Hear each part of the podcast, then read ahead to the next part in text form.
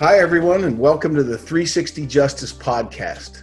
I'm Eli Gage, CEO of CGL Companies, one of the largest, most comprehensive criminal justice solutions firms in the world.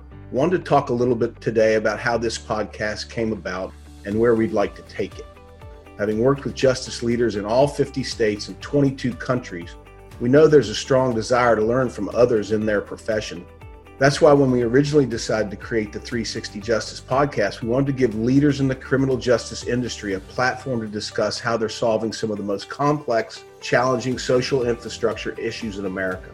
I hope you'll join us each month as we talk with distinguished guests and owners from around the country about top-of-mind issues such as overcrowding, aging facilities, changing demographics, staff shortages, and funding, and take an in-depth look into the solutions that have worked for them in the past.